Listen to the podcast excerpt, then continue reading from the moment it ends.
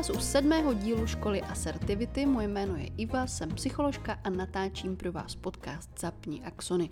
V naší škole Asertivity jsme se společně ponořili do tajů asertivní komunikace a dneska si více probereme to, čemu se říká prostá asertivita nebo taky prostá aserce. Minulé jste se naučili, že pro správnou a efektivní volbu komunikačních strategií je důležité, abyste si uvědomili, v jakém vztahu jste ke druhé osobě. Zopakuju krátce. Stupeň první jsou osoby cizí nebo nějakým způsobem expanzivní, například agresivní a podobně, nebo narušující vaše bezpečí nebo osobní prostor. Ve druhém stupni jsou osoby známé, které občas potkáváte, ale zároveň vám nejsou ještě tak úplně blízké. No a třetí stupeň jsou právě osoby nejbližší, se kterými vám na vztazích nejvíce záleží a chcete je udržovat dlouhodobě. Ve dnešním díle se více zaměříme právě na ten první stupeň a na tu pověstnou prostou asertivitu, čímž se rozumí právě například ono prokleté prosté ne. Když opět eh, začneme otázkou z minulého dílu, tak připomenu, otázka zněla, jaké situace jsou pro vás z hlediska asertivity vůči cizím osobám nejtěžší. Eh, s tím, že jste si měli vytvořit pár bodů, kde si popíšete, v čem je problém. Připomínám, že nám jde o osoby cizí, eh, o jednorázové kontakty, anebo i o takzvané expanzivní nebo agresivní komunikace. Podotýkám, že do těch eh, expanzivních a agresivních nemusí vždycky spadat pouze osoby cizí nebo jednorázové kontakty, ale spadají tam i osoby ze skupiny 2 a 3, pokud se začnou chovat agresivně nebo expanzivně. Jo? To znamená, že i váš blízký příbuzný se může vlastně snížit na tu první úroveň, pokud opravdu velmi narušuje váš osobní prostor nebo se k vám začne chovat vyloženě, otevřeně, agresivně, tak eh, ať, ať se jedná o jakoukoliv agresivitu, eh, ať už od blízké osoby nebo od cizí osoby, tak si pamatujte jedno a to, že s agresory se nevyjednává. Jo? K tomuhle tomu se budeme ještě samozřejmě vracet a řekneme si k tomu víc, ale myslím si, že už i ze samotného popisu těch situací eh, tady tohle to vyplývá jasně. To, co, čeho si všímejte, když si teďka třeba vezmete pár minutek na zodpovězení si té otázky, jaké situace jsou pro vás nejtěžší, tak v pár bodech si popište, co to ve vás vyvolává. Jestli to ve vás vyvolává stažení se, úzkost, nebo jestli to naopak je nějakou rozbuškou, která ve vás vyvolává agresi, a nebo vypěnění nějaké. Jo? Takže zkuste si jenom zreflektovat, eh, co tady tyto situace s cizí osobou ve vás vyvolávají a v čem je tam problém s ustáním té asertivní reakce. Aby se vám na tom snáze pracovalo, tak zase řeknu pár příkladů z vlastního života, ať eh, taky víte, že prostě je to něco normálního, s čím se na denní bázi setkáváme úplně všichni. Já když jsem přemýšlela nad nějakými příklady, tak jsem si vzpomněla například na situaci, kdy jdu po ulici a snaží se mi člověk prodat eh, nový prostor, což je časopis, eh, z něhož část výdělku jde tomu samotnému prodejci. Tam já mám obrovský problém říct ne, děkuji, nebo ne, ne nezakoupím si to, protože samozřejmě problém je v tom, že to ve mně vyvolává pocity viny, že když si to číslo nekoupím, tak jemu ty peníze prostě budou chybět. Takže já si vždycky na začátku toho měsíce řeknu, jestli tento měsíc si nový prostor budu chtít koupit, anebo nebudu chtít koupit a podle toho, jak se rozhodnu, tak potom jednám. Samozřejmě, že ten pocit prostě toho nepříjemného uh, pocitu viny tam uh, sice být může, ale když se rozhodnu už dopředu, tak se mi ho podaří trošičku zmírnit. Ale s tím, že pokud máte třeba problém uh, s podobnou situací, že cítíte pocity viny vůči cizímu člověku, tak o tom se budeme dneska ještě více bavit, protože vy samozřejmě nemáte odpovědnost za život uh, cizích lidí a pokud zrovna třeba nemáte po kapsách 50 korun, za kterou byste si koupili nový prostor, tak se to zkrátka stane. Já mám často problém v tom, že pak cítím pocit viny za to, že uh, třeba cestou zpátky už tu 50 korunu mám, ale ten prodavač už tam není, takže si vyčítám, že jsem si ji měla připravit už ráno a tak dále, ale to je samozřejmě bezpředmětný. Toto se dá naprosto perfektně řešit tím, že si to budu dopředu plánovat a tak se taky děje. Situace číslo dva, situace z minulosti, co už mi víceméně taky jde, ale pořád mi to není příjemné. Když jsem v obchodě, třeba v butiku, v nějakém, zejména v takových těch malých stísněných obchodech a přijde ke mně prodavačka a ptá se mě, jestli mi může s něčím pomoci, anebo se mě vyloženě ptá, co hledáte. No a mě tady ta otázka vždycky strašně rozhazovala, obzvlášť v dřívějších dobách, kdy jsem byla hodně sociálně úzkostná a, a vlastně jsem cítila v sobě nějaký tlak na to, že mám něco konkrétního odpovědět a přitom já se třeba přišla do toho obchodu jenom tak podívat. No a bylo mi vlastně trapné říct ne, děkuji, nebo ne, já se jenom dívám. A tady v této situaci já právě trénuju expozicí říct jednu z těchto vy, vybraných vět. Ne, děkuji, anebo ne, jenom se dívám. A vlastně si normalizovat to, že je tohle to naprosto v pořádku říct a že ta prodavačka má jednoduše úkol se mě zeptat, ale já nemám povinnost na to reagovat. To, v čem byl u mě největší problém, že z toho obchodu mám potom obrovskou tendenci utéct a vlastně se nepodívat vůbec na nic. Takže ta expozice spočívá hlavně v tom neutéct a začít si třeba prohlížet to zboží a počkat, až ta úzkost odejde, což se prostě vždycky stane. Takže pokud, eh, a já si myslím, že spousta z vás má tady tento stejný problém, tak eh, bych vás chtěla motivovat k tomu, abyste to nevzdávali, abyste si dopředu řekli, čeho chcete dosáhnout v tom obchodě, že se nevzdáte, chcete se podívat na konkrétní věci, třeba projít opravdu všechny ty regály, než odejdete z toho obchodu a splnit to. Uvidíte, že ta úzkost časem prostě odezní a když toto budete opakovat častěji a navštívíte ten den třeba těch obchodů 5, 10, tak eh, to bude čím dále lepší. Další situaci, kterou jsem chtěla zmínit, když jsem měla problém říct ne, nechci, tak jsou třeba takoví ti rozdávači letáků, jo, kteří vám prostě cpou, když jdete po ulici leták do ruky a vy je prostě po pár krocích hodíte do koše. V tomhle mi hodně pomohlo říct ne děkuji nebo ne nechci, to, že jsem si srovnala svoje hodnoty a vlastně mě toho letáku začalo být líto. Protože jsem si řekla, že když já ho odmítnu, tak se ten leták vlastně může dostat k někomu, kdo ho nehodí do toho koše a k komu ten leták bude užitečný. Takže toto mi moc, moc pomohlo říct ne děkuji na ten leták, protože si vlastně představím toho člověka, eh, kterému se ten leták třeba může líbit. Protože věřte tomu nebo ne, ale třeba i lidé z jiných věkových kategorií mají fakt rádi letáky a rádi si je prohlídnou. Takže to, že já si ho vezmu jenom proto, že nedokážu tomu tomu člověku říct ne, tak vlastně upře někomu jinému to, že by se na ten leták mohl podívat a třeba si ho založit. No, Tady se mi vlastně víceméně vybavují jenom samé příklady, kde už to mám docela zvládnuté, tak jsem se zkusila zamyslet nad tím, abych vymyslela aspoň jeden příklad, kde s tím opravdu bojuju. No a sem by asi patřily ty agresivní nebo expanzivní kontakty.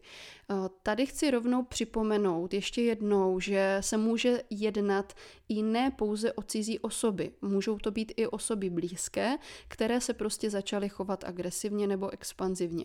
Agrese je chování, se kterým se prostě nesmlouvá a patří sem tedy i ti, ty osoby třeba z rodiny nebo z vašeho blízkého okolí, které vydáte opakovaně, ale jak jsme si říkali um, v legraci minule, prostě se ty osoby sníží na úroveň prodejce vysavačů a třeba vás do něčeho tlačí, o něčem vás přesvědčují, a nebo v horším případě jsou vůči vám agresivní, a nebo překračují váš osobní prostor tak, jak vy nechcete.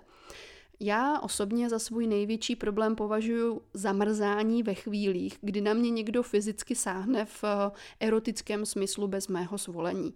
Což se mi naštěstí v posledních letech už tolik neděje. Dělo se mi to více třeba, když jsme s kamarádama chodili víc na diskotéky, eh, nebo když eh, jsem v minulosti měla nějaké negativní zkušenosti ze svého blízkého okolí v tomhle smyslu. No a tady tím pádem za svůj úspěch eh, a za obrovský pokrok považuji už jenom to, že dokážu z těch situací odejít. Eh, že jsem dokázala to zamrznutí přetavit v odchod z té situace. No a ver- verbální a srdce je pro mě dalším cílem, na kterém dlouhodobě pracuju a který se snažím zlomit. Říct něco v té chvíli. Ale vím, že to moje zamrznutí a ta úzkost je prostě stále ještě natolik silná, že to prostě nedokážu a spíše, spíše se hroutím v té situaci, když je to opravdu třeba expanzivní chování toho erotického podtextu. No, takže tam, kde to není absolutně nečekané, tak tam se mi to většinou už podaří odejít a nebo se nějak zamračit nebo dát najevo odstrčením to, že se mi to nelíbí, ale něco říct je prostě ještě stupeň, který, který v těchto situacích se mi nedaří. Pak jsem ještě chtěla říct poslední bod z vlastní zkušenosti a to, že bych třeba do těch příkladů eh, v kategorii číslo jedna zařadila také osoby, které mě třeba oslovují s tím, že bych měla něčemu nebo v něco věřit. No, taková, takový ten náboženský tlak, náboženská agitka. Tady mám jednu obrovskou automatickou tendenci a to je omlouvat se. No a pak jsem na sebe vždycky hrozně naštvaná, protože já pak eh, dodat, dodatečně, když se nad tím zamyslím, tak vím, že nemám za co, že se nemám za co omlouvat. Ale třeba to možná taky znáte. Eh, určitě jste někdy potkali ve velkých městech takové ty veselé týpky v oranžových mnižských kalhotách, co se vám snaží prodat nějaké knížky na ulici. A začínají tu větu většinou něčím jako je, vy vypadáte jako pohodářka, máte chvilku? A já se jim automaticky začnu omlouvat a v horším případě ještě vysvětlovat, proč čas nemám.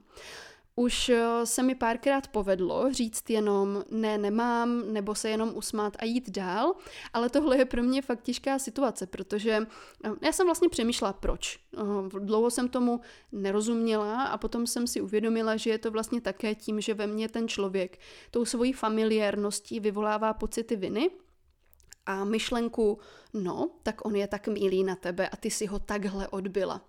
Tak jak by bylo tobě, co, kdyby ty si byla na jeho místě? A už mě ten vnitřní kritik začne demolovat, ale všichni, kdo máte stejný problém, pozorně poslouchejte a já to říkám teďka znova nahlas i své vnitřní Ivě, tomu pánovi seš úplně uprdele.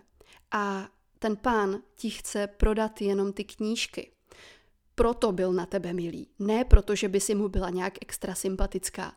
Takže ničemu tě to nezavazuje, pokud ty knížky koupit nechceš a pokud tě vůbec nezajímají, třeba aby se dozvěděla, z jaké sekty pocházejí, protože pravděpodobně pocházejí z nějaké sekty, tak je úplně v pohodě říct ne, děkuji a odejít pryč. To, co by OK nebylo, je, když to na toho pána zařveš, ale pokud mu řekneš úplně v pohodě, ne děkuju, nebo jdeš dál, usměješ se, ten pán tím rozhodně nebude trpět po zbytek svého dne. A nejsi povinná pečovat o pocity úplně cizího pána. Tohle si zapište a podtrhněte.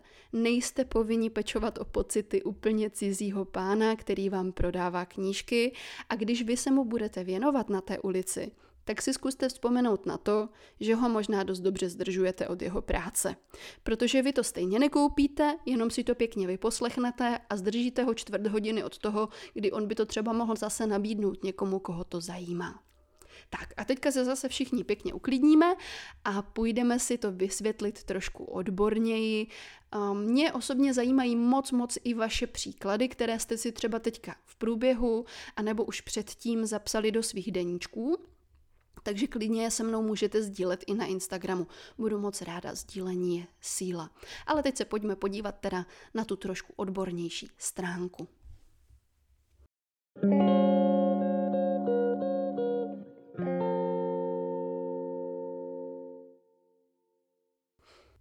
To, co se nám v těchto situacích které spadají pod první úroveň, tedy hodí, se nazývá prostá asertivita.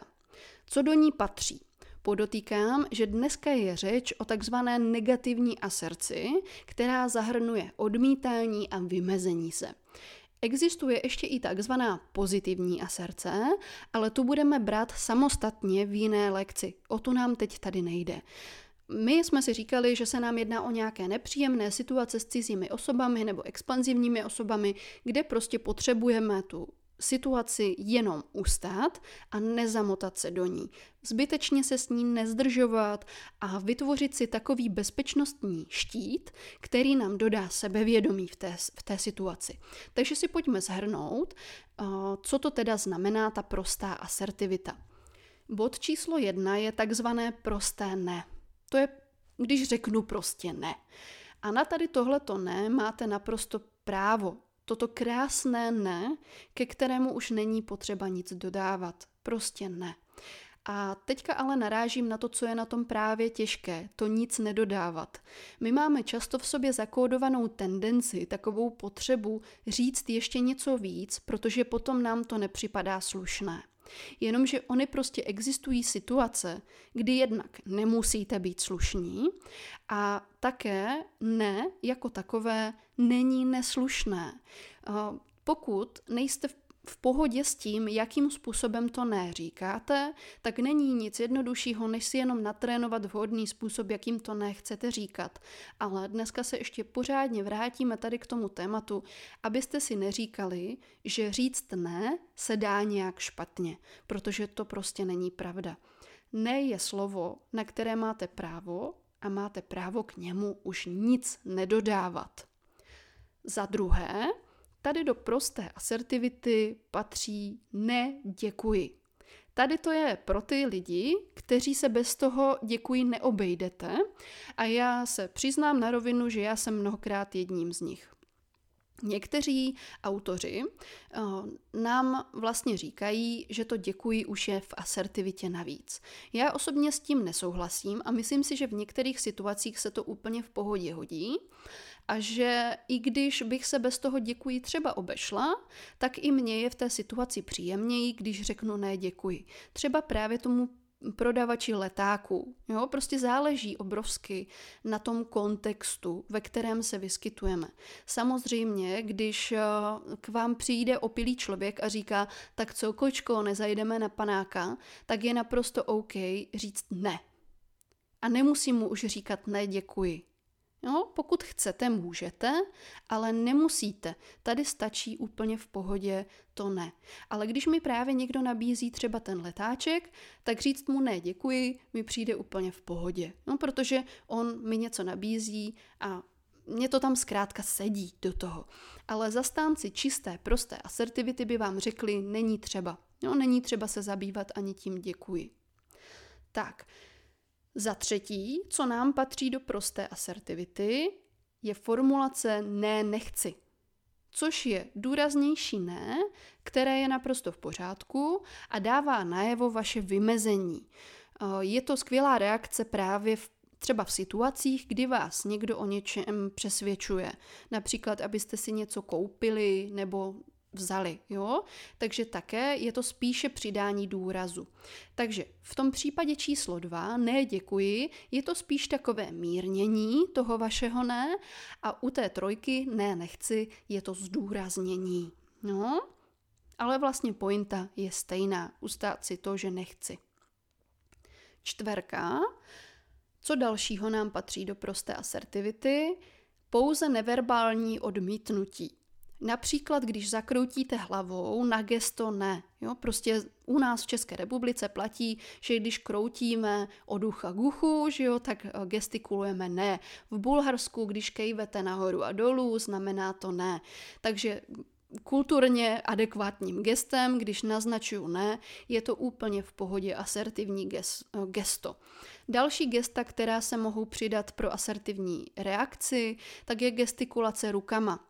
Například předpažení a rozevření dlaní. Ne, Jo, prostě to, když si teďka zkusíte, předpažte před sebe dlaň a rozevřete prsty, nebo je nechte u sebe, to je jedno, jak se vám to líbí víc, a klidně k tomu i řekněte ne. Takhle, to je to gesto, které vy chcete dosáhnout. Nebo třeba teďka vyzkoušejte si jiné, jenom zdvižený ukazováček, jako takové pozor. Jo, to znamená, tím ukazováčkem můžu třeba zakroutit jako signál ne, Mm-mm, tohle ne. A to úplně stačí. A já k tomu nemusím dodávat ani to slovo a stačí jenom to gesto. Ne, já jsem ukázala svůj nesouhlas.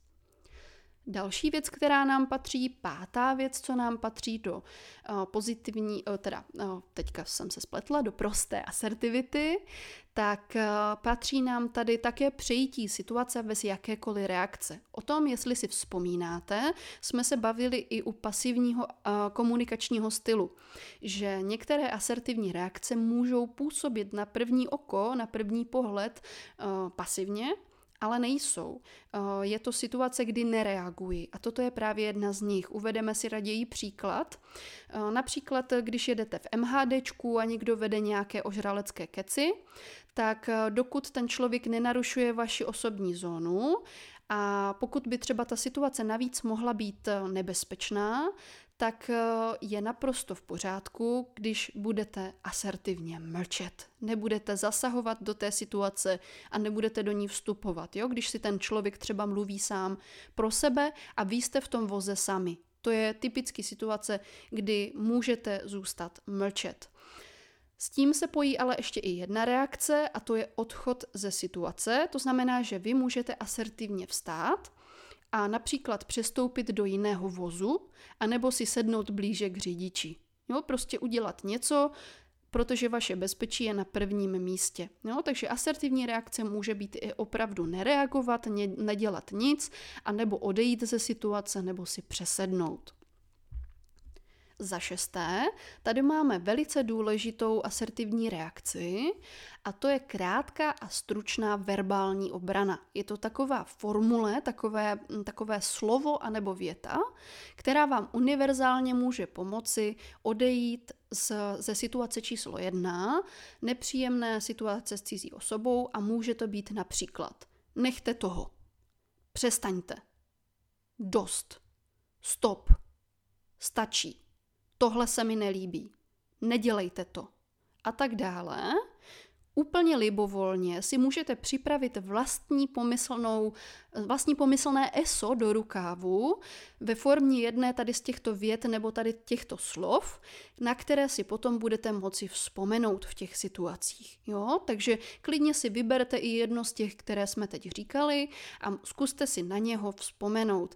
Zkuste si přehrávat některé situace, které jste třeba v životě už zažili, a zkuste si představit, že to slovo řeknete. Jo, ono je vlastně fajn, třeba když jsem před chvíličkou vzpomínala, že dokážete odejít z té situace, ale pokud chcete vyslat ještě i nějaký signál pro toho útočníka nebo pro tu cizí osobu, která eh, vás obtěžuje, otravuje, tak je potřeba trošičku, eh, trošičku dát najevo i nahlas, že se vám to nelíbí, aby tam bylo jako jasný, proč jste odešli. Jo? Což jako chápu, že tohle je mnohdy velice těžké, proto to cvičíme, proto to trénujeme. Za sedmé, tady máme už pro případ, že se to všechno mm, nějak zvrtne, volání o pomoc. To je také asertivní reakce. Telefonické i osobní. Máte naprosté právo říct pomoc. Pomožte mi někdo, volám. Jo, zvednout telefon a volám. Mnohokrát jsem použila. Nebo třeba zajít za řidičem, zajít za průvodčím, vyhledat jiné lidi. Toto se mi taky osvědčilo. Už se trošičku přesouváme teda do oblasti sebeobrany, takže jenom uvedu, co mě teďka napadlo, ale pak si rozlíšíme, jaký je rozdíl mezi asertivními reakcemi a sebeobranou. Ale napadlo mě, pokud by ta osoba, která na vás útočí, nereagovala na nic tady z té asertivity, vždycky se snažte vyhledat místo, kde jsou ostatní lidé. Nikdy neutíkejte směrem, kde nejsou lidé. Jo? To znamená, že mně se jednou stalo, že jsem prostě takhle jela sama v MHDčku s osobou, uh, která se mě vyloženě vytipovala, poznala jsem na ní, že je divná, takže jsem už z toho autobusu zavolala mámě, aby mě šla naproti k tomu autobusu a o, ani to nepomohlo, ta osoba nás začala i s mámou sledovat po sídlišti, takže my jsme utekli k nejbližšímu místu, odkud se ozývaly lidské hlasy a o, tam stál hlouček lidí, mezi kterými jsme se ztratili a potom jsme se vlastně tady tímto způsobem zachránili. Ale opravdu, o, opravdu to byla velmi nepříjemná situace a tady, tento, tady tato strategie se mě naprosto osvědčila. No, takže vrátíme se k tomu ještě za malý okamžik.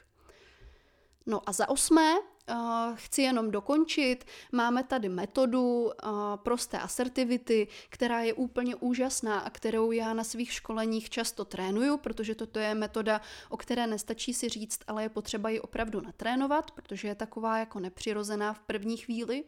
A to je metoda gramofonové desky.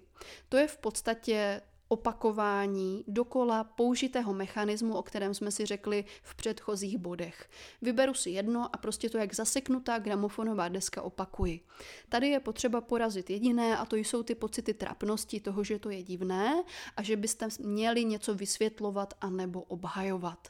No a mezi základní pravidla, která si dneska zapamatujte a napište si je barevnou pastelkou, červenou, zlatou, růžovou, jakoukoliv, je nevysvětlovat a neobhajovat. Pokud jednáte na úrovni jedna, tak je toto zejména platné a zejména důležité. Budeme se k tomu vracet i na druhé úrovni, i na třetí úrovni, ale na první úrovni je tohle naprosté gro. U cizích lidí nebo třeba u agresorů nic nevysvětluji, nic neobhajuji. Protože v prvním stupni vztahu s těmi osobami jsou tyto mechanismy vlastně naprosto neefektivní a zbytečné a vy se s nimi zbytečně vyčerpáváte. Nejste povinni cizím nebo agresivním osobám vůbec nic vysvětlovat a ani sami sebe obhajovat.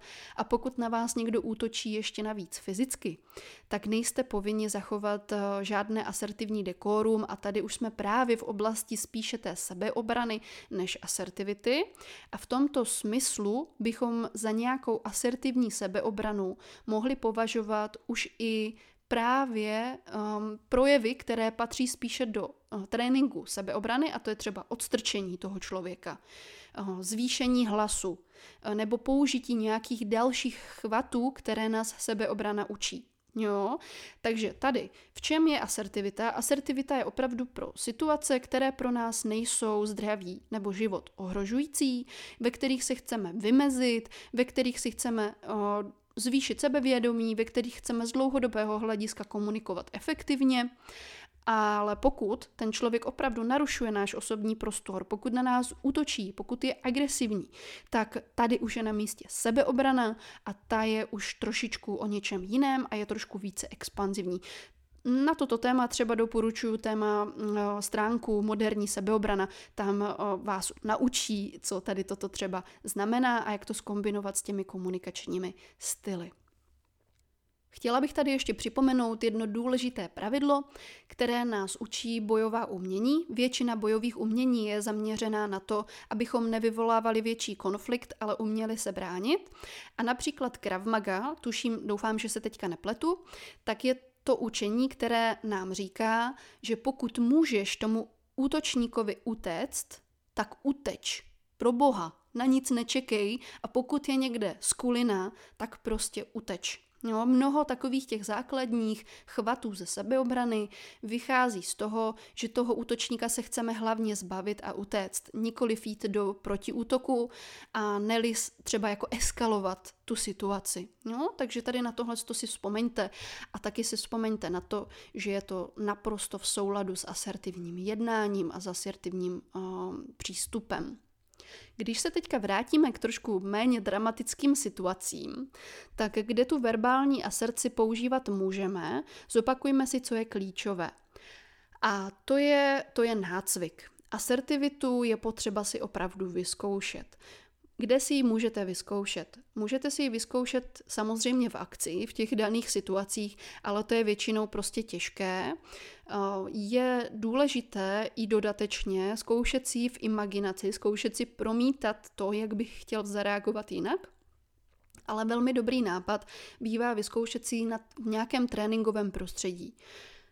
Ať už je to s psychoterapeutem, nebo s nějakým vaším učitelem, učitelkou, s rodiči, samozřejmě s prarodiči, s kamarády a nebát se z takového nácviku si třeba udělat i trochu legraci, ale vyzkoušet si to i tak jako navážno. Jo, že jeden z nás něco řekne, nebo jeden z nás bude na druhého zkoušet něco nekalého a ten druhý mu prostě řekne ne. Jo, zkuste si to uh, v praxi. Pokud byste nevěděli, jak na to, tak samozřejmě můžete oslovit nějakého psychoterapeuta nebo nějakého psychologa, uh, který vám s tím může pomoct, nějakou kouče, že jo, prostě a podobně. No a uh, taková hra, kterou z toho uděláte, třeba s těmi kamarády, když si uh, uděláte asertivní večírek a budete tam tyhle věci zkoušet, tak uh, tady na konci té hry je naším cílem, abyste byli vlastně sebevědomější. To je, to je ten pocit, který ve vás chceme vyvolat a podpořit, abyste potom nebyli tolik překvapení v těch situacích, kdy se něco takového stane, protože prostě mezilidské situace jsou bezedná studnice eh, překvapujících situací, ve kterých, když jsme připraveni, tak nejsme zaskočeni. Hmm. Já mám dneska pro vás takové cvičení.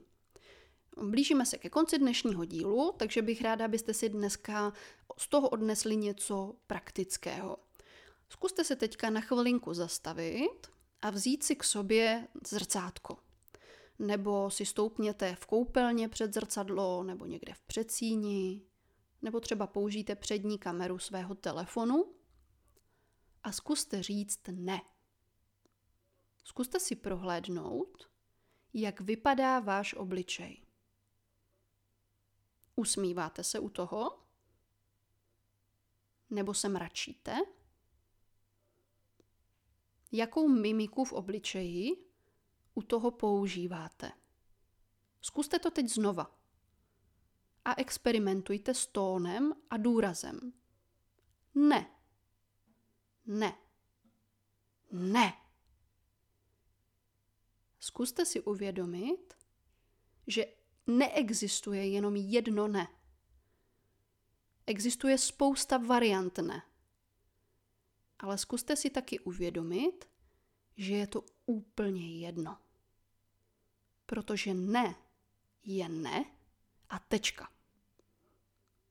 Zapamatujte si, že nemůžete říct ne špatně. Nezáleží na tom, jestli si u toho svého ne usmíváte nebo mračíte, nemění to jeho váhu ani obsah. To, co je důležité vědět, je, že druhá osoba, která se na vás dívá, a byla by tam místo toho zrcátka nebo té přední kamery, z vašeho výrazu čte. Dělá si domněnky, dělá úsudky, má různé myšlenky, které ví jenom ona sama. A zejména útočníci nebo takoví ti nutiči tohle dělají. Dělají si úsudky z vašeho výrazu. Pokud v některých situacích chcete tomu tlaku předejít, zkuste se znova podívat do zrcadla a vyzkoušejte si říct ne tak, abyste se sami sebe lekli. Ne. Zamračte se. Zkuste vykulit oči. Cokoliv. Viděste sami sebe tím svým ne. Zkoušejte si uvědomit, co přitom dělají vaše svaly v obličeji. Kde jsou?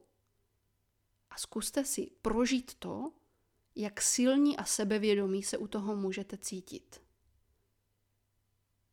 A teď řekněte sami sobě do toho zrcadla a řekněte to klidně nahlas.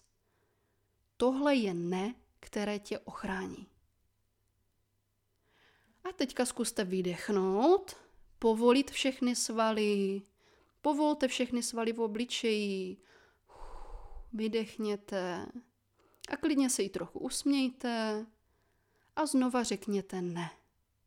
Nahlas a pevně. Ne. Vidíte, že ani leknout se nemusíte a jde to. Tohle je ne pro případy, kdy chcete třeba něco milejšího. Zase si uvědomte, co dělá, co dělají svaly kolem vašich očí, co dělají svaly kolem vaší pusy. Je to možná ne, které použijete někde v knihkupectví, někde na ulici, když vám někdo bude chtít něco prodávat. A řekněte sami sobě, tohle ne tě taky ochrání. Už nikdy sami sobě neříkejte, že jste mohli říct ne jinak nebo lépe. Zkuste se pochválit a zkuste to trénovat. Jenom takhle dosáhnete toho, že to ne se bude dařit přesně podle vašich představ. A zapište si za uší, že každé ne je dobré.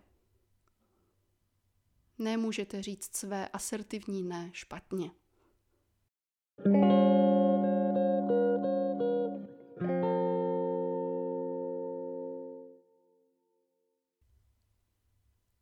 Příště se budeme věnovat tématu, které se jmenuje Osvobozující krátká vysvětlení. Tam už se budeme bavit o tom, když chceme k tomu našemu odmítnutí nebo k tomu vymezení přidat něco navíc a jsme tak ve druhé kategorii. Jsme tak v oblasti našich blízkých, kterým si přejeme říct něco víc než jenom prosté ne, protože je to pro nás třeba z nějakého důvodu důležité, nebo protože toho člověka třeba výdáme často a podobně. Řekněme si příště něco víc o tom, jak je to s tím obhajováním a vysvětlováním. A samozřejmě je taky potřeba dát si úkol, dát si otázku do příště, nad kterou můžete přemýšlet a ta souvisí tady s tímto. Zkuste si zvědomit, jakým způsobem se nejčastěji zamotáte do konverzace. Začnete se obhajovat nebo vysvětlovat. Kdy se to stalo naposledy, zkuste si aspoň jednu situaci popsat. Pro dnešek je to všechno. Doufám, že jste si z dnešního povídání odnesli pro sebe něco užitečného a budu se na vás potom zase v příštím díle těšit. Pokud mě sledujete na Instagramu, budu moc ráda, když tam se mnou budete interagovat a budete mi reagovat na příspěvky nebo budete psát, co vás třeba zaujalo, co se vám líbilo, co byste chtěli slyšet příště přinášet příklady ze svého života, protože následující díly potom, až si projedeme tady ten teoretický úvod o asertivitě a o tom, až budete všechny tyhle ty věci znát, tak chci projíždět takové ty jako specifické situace uh, zvlášť a jakým způsobem se dají řešit. Takže když to bude právě ta vaše, tak o to líp pro vás. Mějte krásný zbytek dne a asertivitě nazdar.